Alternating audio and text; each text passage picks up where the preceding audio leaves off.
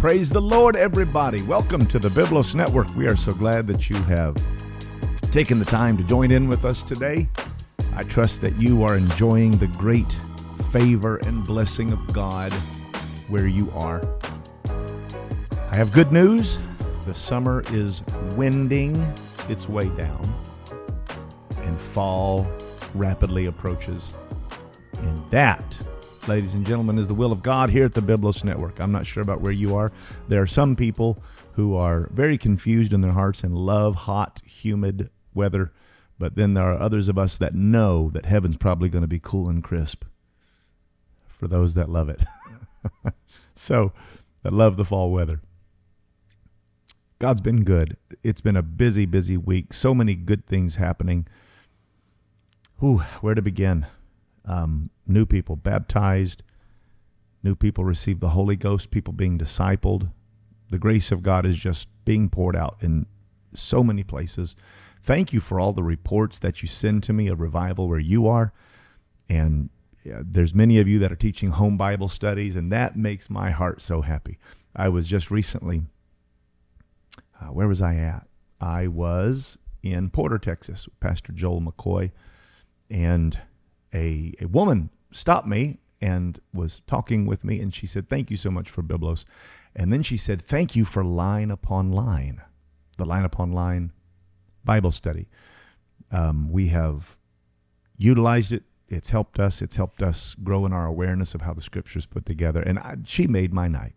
That is precisely why we built Biblos was to help people understand the language of the prophets, the power of metaphor, the power of the Hebrew language written in word pictures. And so, thank you to everybody that was so kind on my recent trip where I, I, I preached in Texas and uh, Mississippi, and now back home to Durham. And tonight I'm preaching at the Tabernaculo de Vida um, Vamos por Más conference. I'll be preaching that with Brother Julio May, Brother Ari Prado. I'm looking forward to that. So, God's just doing great things. He's doing great things. Um, and if you want to know how to teach Bible studies, if you want to know how I recommend teaching Bible studies, of course, you may already know or you may have your own method, but we do have a method here at Biblos and we like to share it with people. If you go to the playlists here on the Biblos Network, you'll see Biblos, Biblos Espanol, Biblos French Creole. Um, you'll see various playlists, and towards the bottom, you'll see the Line Upon Line Bible Study. Take the time to look at that. It is a walk from Genesis to the New Testament, and it shows you Jesus in the Old Testament, how, how you can, like Jesus did, uh, you can open people's understanding to all that is in the prophets and the Psalms regarding himself. That's how Jesus taught it. That's how we think it should be taught. And we have had great success with denominational people and people that are coming out of the reformed Christian world into the truth of the Acts 238 message. It is a great, great time to be apostolic. So, with that being said, um, I have a little bit of a limited time tonight because we have we have a conference at our Spanish church with Pastor Galindo, and I'm excited about that. And so I'm gonna I'm gonna move quickly. God was talking to my heart this week, and I I wanted to read portion of scripture found in Psalms chapter 26. This is where David said this Psalms 26 and 1 Judge me, O Lord, for I have walked in mine integrity. I have trusted also in the Lord. Therefore I shall not slide. Examine me, O Lord, prove me, try my reins in my heart. And beautiful verses, Psalms that will help you. A lot of things spoken about here. I won't read the whole chapter. Um, I have not sat with vain persons, neither will I go in with dissemblers. I will wash my hands in innocency, verse 6. So will I compass thine altar, O Lord. I want to publish with the voice of thanksgiving. I want to tell of all thy wondrous works. Verse 8 is where I want to direct your attention he starts to say, Lord, I have loved the habitation of thy house and the place where thine honor dwelleth. Gather not my soul with sinners, nor my life with bloody men. in whose hands is mischief, and their right hand is full of bribes. But as for me, I will walk in mine integrity. Redeem me, be merciful unto me. And verse 12 is the phrase I want to grab for this session. I want to speak briefly on it. My foot standeth in an even place. In the congregations will I bless the Lord. My foot standeth in an even place. One of the chief traits of the psalmist and the administration of King David is that he was known as the greatest king Israel ever had, in a natural sense. Uh, obviously, Jesus notwithstanding. David, King David, the greatest king. It was it was David that established Jerusalem. It was David that was the man after God's own heart. Not perfect by any means, but God loved him and said, "I will raise up from your seed one to sit upon my throne forever." And prophetically speaking, the Bible says that David will sit upon the throne forever. And that's a poetic and prophetic way of saying that the lineage of David, to God, the lineage of David, which is Jesus Christ, ultimately. Jesus Christ is, in God's eyes, the seed of David, the flesh of David, the family of David. And to God, that is David sitting on the throne. There are hyper literalists that believe that David's actually going to come up out of the ground and be resurrected and physically sit on the throne. I could not disagree with that more. But um, I believe that Jesus Christ is that incarnation of, of God's Spirit in flesh. And the Bible says in Romans 1 that he's the Son of God according to the Spirit, but he's, a, he's the seed of David according to the flesh. And that, that time period that David reigned is the golden era of Jerusalem. It's it's the era of prosperity. It's the area it's the era of dominion. Now, I, want to say something about dominion. There are some people who believe in a doctrine called dominion theology. That is a false doctrine. Dominion theology is a terrible false doctrine. It is a it's kind of like the charismatic movement. They they took a word, dominion, and they hijacked it. And that's what the charismatics did. They took the word charismatic and charisma, the, the Greek word charis, from which we get charity, they hijack that word into an emotion driven, expressive worship with, with no doctrinal underpinnings. And it's, it's, a, it's a great distortion of the Word of God. Well, people have done that with dominion. So we believe in blessing and taking dominion in one city. But dominion theology actually teaches that the church is going to take over the whole world and we're going to take over worldly institutions. We're going to take over Hollywood. We're going to take over politics. We're going to be presidents of the United States and all of those things. I, I, I do not subscribe to that. I do not believe that.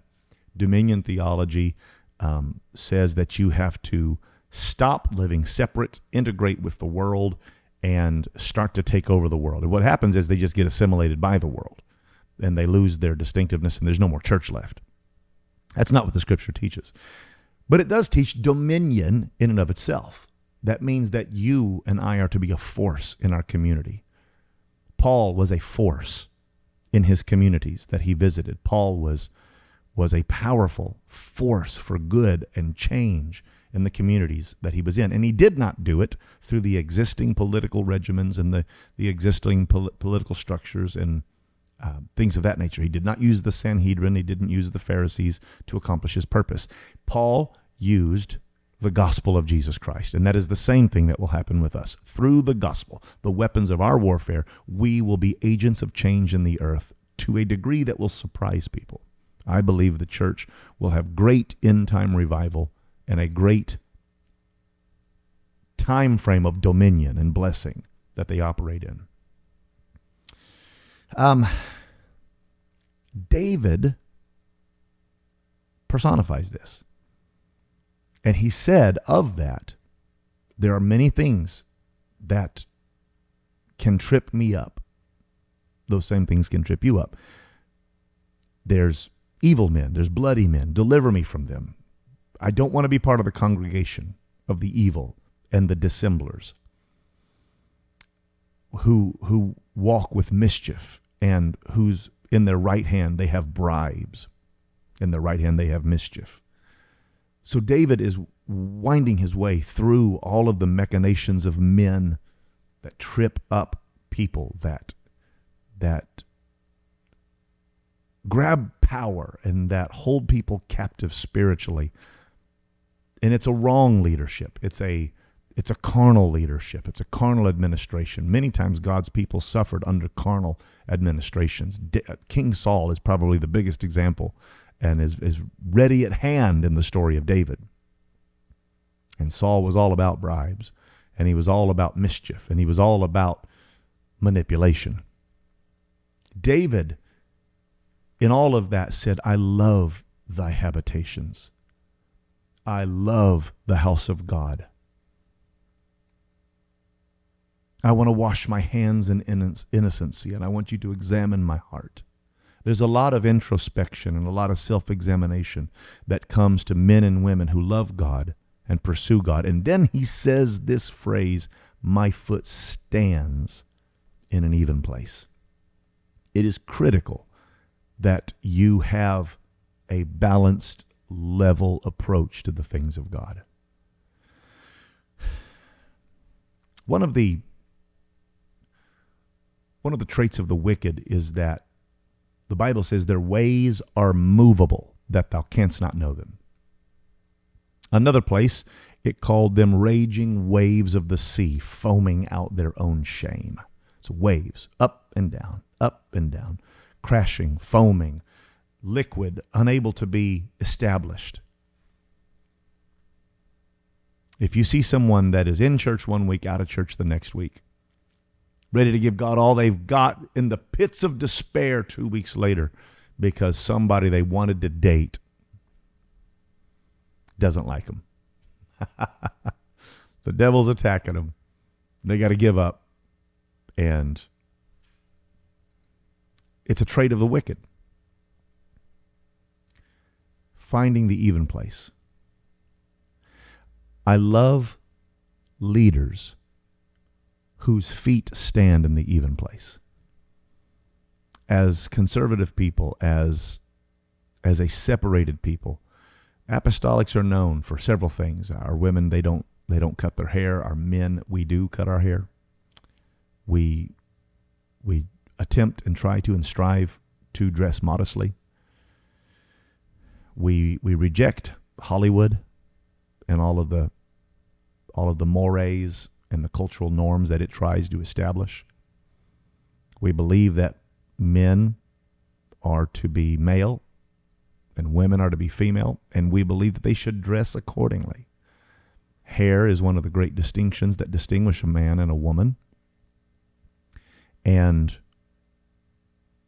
dress is one of the main characteristics of a man and a woman. So there there are prohibitions against cross dressing in the Bible. Genesis 22 and 5. A woman shall not wear that which pertains to a man, neither shall a man put on a woman's garment, for all that do so are abomination unto the Lord thy God. Now, there, there's a host of people that get very angry with that verse, try to dismiss that verse. But now we're living in a time where because women cut their hair short and they wear pants, um, they are mistaken for men you can't tell them apart in many cases. And men grow their hair long and wear dresses, and they have the appearance of women. And this is a shock to our society. But I, I would say that that our foot was taken out of step, out of alignment. We declined somewhere along the way. You can see this decline in Romans chapter 1. Romans chapter 1 tells us that when they knew God, they glorified him not as God, and neither were they thankful. They became vain in their imaginations. Their foolish heart was darkened. Professing themselves to be wise, they became fools. They changed the truth of God into a lie.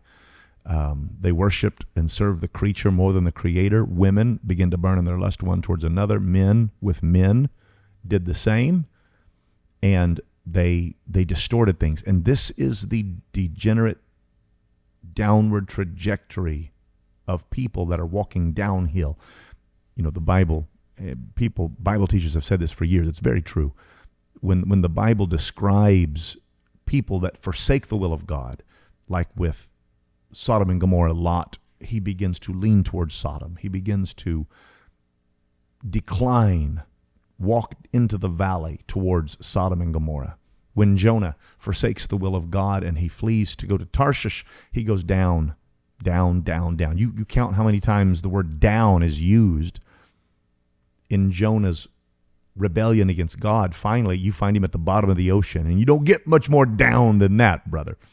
So that's what happens when a man or a woman leaves the presence and purpose of God. And David said, I love your house. I love your presence. And I want my foot to stand in an even place. Let me administrate your kingdom evenly. Let me operate with equal parts of mercy and compassion, but also judgment and righteousness. And how, to describe this? You know, if, if I'm out of balance, I'm too hard. I'm I'm critical, oftentimes mean, people who try to focus on righteousness at the expense of mercy. They hurt people. They they treat them cruelly. They they they shun them. You know, in the Amish community, when you have transgressed in the Amish community and you've gone against the elders and are in rebellion, they practice a um, a way of living where they employ a tactic called shunning. They shun you. You are not to be spoken to. Um, you are not to participate. You are not to come to any functions. It's as though you are not alive. I'm so glad God didn't shun me. I'm so thankful God had mercy on me. The Bible says that mercy rejoiceth against judgment. When mercy and judgment meet, mercy is to have the preeminence. At the same time, you don't want to be so merciful that you don't draw firm lines. And so we do have lines that we employ in our lives. We have boundaries that we set. We dress modestly to the best of our ability. We cover our bodies. Um, I, I, I have lines that I draw in my life, life, and you have lines that you draw in your life. And I pray that those lines are in an even place. Do those lines make you absolutely holy and righteous and better than anybody else? No. And if you're looking at it that way, then your foot's not in an even place. But I do, we do teach the covering of the body. So we will wear sleeves below our elbow. We will, we will wear, men will wear pants. Women will wear dresses below, well below their knee.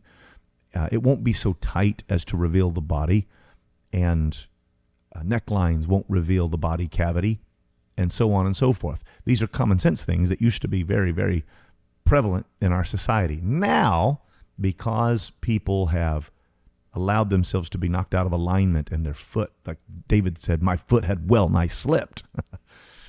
um, now, people get very angry when, when you try to set any boundaries. And here's something for people who wonder why different churches have different boundaries. You know, when the Bible describes modest clothing, it doesn't tell you exactly what modest is. So, part of that is costly array. What is costly array? And there's that raging battle about what costly array is. But clothing should be modest in terms of cost and in terms of, of glorying in the things of men. And there's there's ways of looking at that. Some people think that if you wear anything nice at all, then you are being immodest. The Amish make their own clothes, and they're forbidden to use any elastic. They can't use any strings to pull their clothing. Um, that's a sin, and so they just wear suspenders and their their overalls just kind of hang there. that's how they do it. The Jews have their way of doing it as well. Um, in the apostolic world, we are much more integrated into modern society. But there are people that think that if you have a nice thing, then that is immodest. Um, I would say I would rather have one nice thing that costs more um, than five cheap things that fall apart the first time you wash them or that are made with inferior materials. By the time you've bought five of those cheap things, the one nice thing has endured and lasted and lasts for many years. I do believe in quality. And I think sometimes a lot of people operate out of um, small mindedness with that. But at the same time, there are people who go out and buy things way beyond their means, way beyond their ability to keep up with the Joneses and to give off airs and to look like there's some big thing. And so people can say, Look at you, look at you, look how amazing you are. And that's wrong. That's not of God. That is not how God's people operate. And that is not modest. So I've got to find the even place. I have to find the even place. There are people that that cannot afford things. I would say that if if you're going to be purchasing clothes, save your money. Don't go to Starbucks. Learn to invest, learn to do business, learn to better yourself and save to buy something good that lasts. I believe in doing that. I think it's an investment in oneself. And then there is the body itself and, and the fact that it is reserved for a husband and a wife. And so we don't display our bodies. And so we, we, we draw lines. Where those lines are differs. And in the scripture, and this was actually mentioned on Kingdom Speak, shout out to Kingdom Speak. Um, Plaster Rock, Pastor McKillop, and the great Kingdom Speak crew. We love them amazing, amazing insights into the word of the Lord. Um, they pointed out something, one of the recent episodes, it was a very good point that God told Moses to set a boundary. I believe this was with Kelly Patrick in a session with him. Set boundaries around the mountain lest the people break through and die. He didn't say where the boundary was. He told Moses to set that boundary. And so the leaders in each assembly are going to be dealing with things that are that are critical to that assembly and that pastor is going to be setting lines as best he knows how to to draw lines for God's people. Um, there are some people that feel that modest clothing is clothing that goes to their wrists. Some people feel modest clothing comes below the elbow. Some people believe modest clothing is to the middle of the upper arm. And some people believe modest clothing is running around with no shirt on. I guess the guy in swimming trunks is modest in a nudist colony, if you just want to take it that far. Modesty is relative depending on who you're with and and and there is a scriptural dynamic there that we're looking for. And so representing God's people, we fight for modesty. And we fight to do it in an even place. That doesn't make me better than anybody. It doesn't make me holier than anybody. It means that I'm setting a line, I'm setting a boundary in my life, and I won't pass that line lest I transgress God's word, lest I set a bad example and a bad precedent.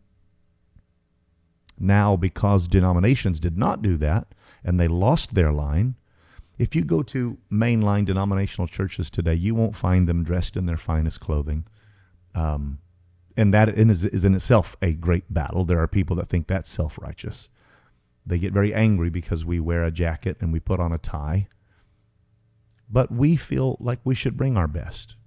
Now, what is your best? Well, it's the best you have. Do the best you have. My great grandfather used to go to the Salvation Army and get he loved it because for 5 cents 10 cents you could get an entire suit. He loved the united states of america because he could come out of the rags that he wore in the middle east and he could put on a suit for 5 or 10 cents. And this was such a land of prosperity. He couldn't believe how wonderful this land was. And he wanted to bring his best to jesus christ. Now, am i trying to say that you have to wear a suit to go to heaven? Of course not. There are people that come we say come as you are. Bring the best that you have. If, if the best that you have is is flip flops and and basic clothing, then come to church. But I do believe that God is going to take you from that point and bless you and increase you and turn you into a son of God, a daughter of God. And if you would put on nice clothing to meet the President of the United States, how much more the King of Kings and the Lord of Lords? We believe that coming to the house of God is a great honor. It is a great privilege. And we do. We still wear the best clothing that we can to give honor to the King. Um, sometimes men come from work, come straight from work. Women come straight from work. They come as they are. That's fine. We're not rigid. We're, we're trying to stand in an even place. Now, in mainline denominational churches, everybody's in tank tops, shorts, flip flops, drinking soft drinks. There was one church that a friend of mine purchased in um, a certain state, and they purchased it from a denominational church. And when they took it over, the the carpet was sticky from soda and lattes that had been that were drank in the sanctuary. They had to, they had to rip all the carpet out because the smell was so bad in the sanctuary. They they would sit there and eat popcorn and drink sodas and drink lattes while the preaching was going on, while they were being entertained.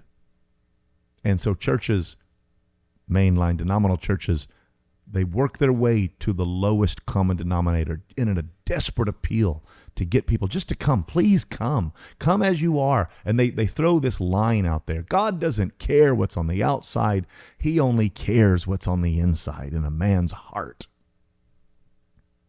And they get that from Samuel, where he comes to Jesse's house and he sees David. He doesn't choose the older brothers, he chooses David. And then Samuel says, God does not look on the outward appearance of a man, but he judges the heart of a man. And it is true. God does see the heart of a man. It does not mean that God does not look upon the outside. He does. The Bible says that God knew Cain's countenance had fallen.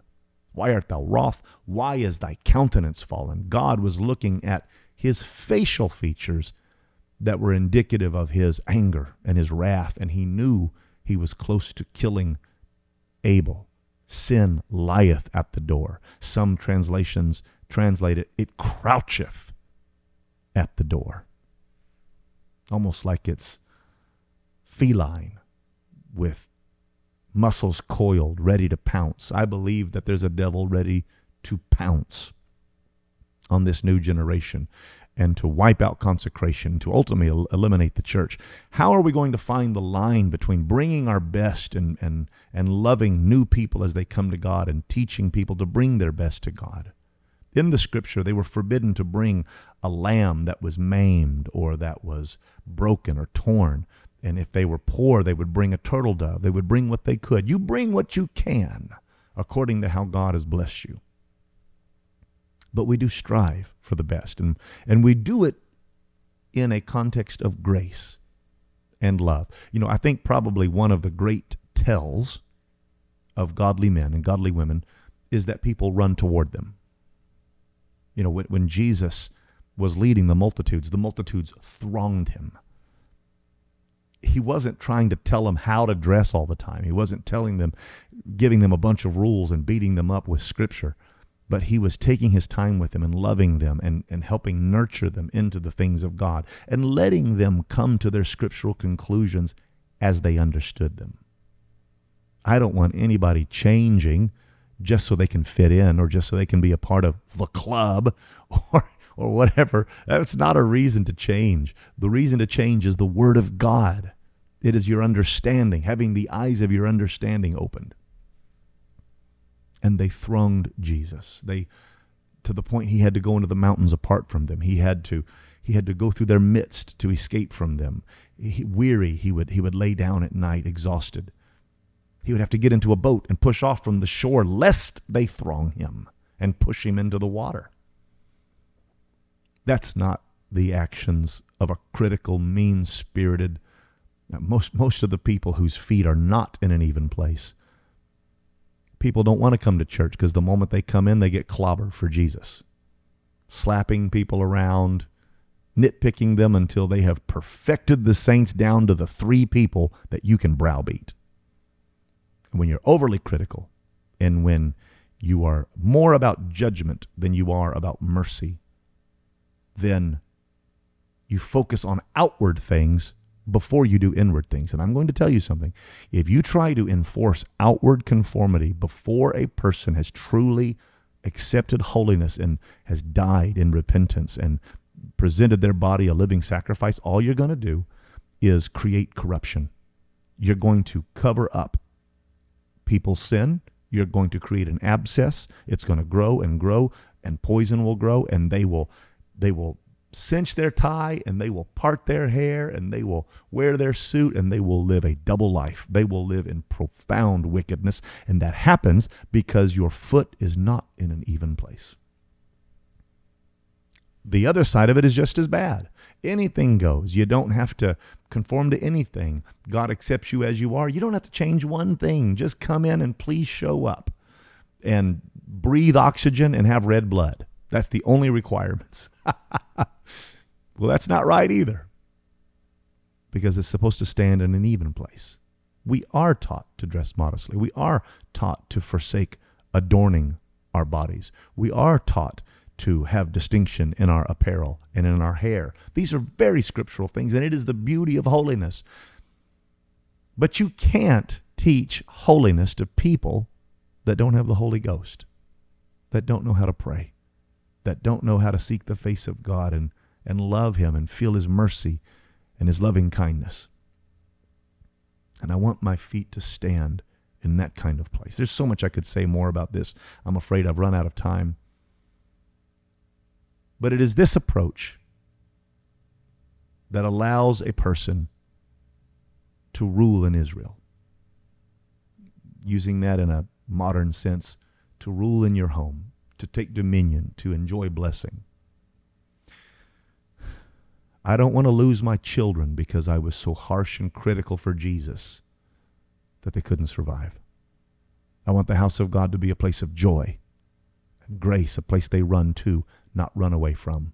I don't want them to turn 18 and say, This is just a bunch of rules, and I see a lot of hypocrisy, and I'm out of here. That is not the will of God.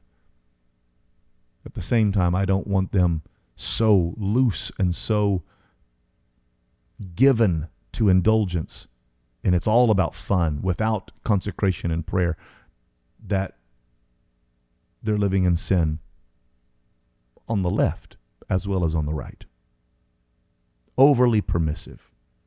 They, the Bible says, don't use your grace as a cloak for covetousness. But we forsake our sins. We do it willingly. We do it for the cause of Jesus Christ. And we do it with grace. There's a place for firmness and there's a place for mercy at the same time. It's not too different from disciplining your children. When you love your children, you discipline them. Whom the Father loveth, he chasteneth. He scourgeth every son whom he receiveth. So despise not the chastening of the Lord. When people know that you love them, you can preach the straight word of God to them, and they won't be offended at what you say because they know that you love them. We set very firm parameters for our sons, but and, and there were some times that we had to be very strong and and and uh, very very straightforward with our sons. I come from a school where you still spanked your kids, and in our crazy world today, nobody does that, and they raise monsters. And if that's not politically correct, well, then I'm sorry. Um, I thank God I had parents that were strong enough to do that. Firm parameters, but it was filled with love.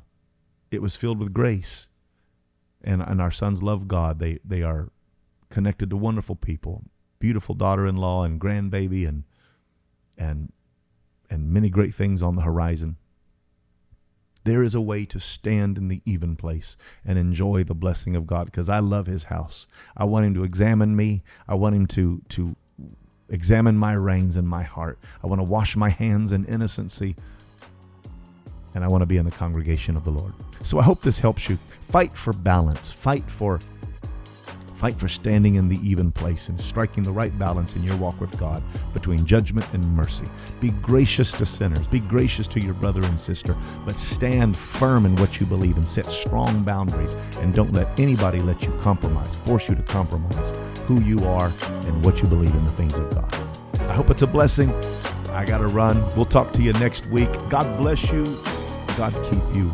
And God cause his face to shine upon you.